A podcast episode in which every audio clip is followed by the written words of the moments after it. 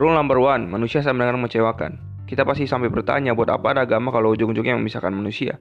Pendapat ini bukan semata-mata solusi. Manusia bebas untuk mengeksekusi. Aku sih tampar dan cubit pipi. Sadar hidup memang gak bisa cuma untuk diri sendiri. Dan kadang hidup terikat oleh banyak kepentingan. Good for us? It depends. Sebenarnya mau beda agama, suku, latar belakang, itu semua balik lagi keputusannya ke kita. Apa siap nanggung resikonya? Dan jawaban siap tidak hanya didapat dari setahun, dua tahun, tiga tahun. Bukan juga dari tafsir sendiri. Kita memang kadang terlalu lemah untuk take control untuk kebaikan sendiri. Sebenarnya kamu ngomongin moral atau etika sih. Tapi ini pertanyaan bagus sebelum masuk ke semua hal tadi. Tanya dulu ke hati, seberapa penting Tuhan di hidup kita?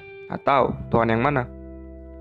Jawabannya nggak harus sangat penting kok, tapi setidaknya kita punya sistem juara di dalam hati kita. Urutannya yang mana? Selamat mencoba, terbiasalah bijaksana.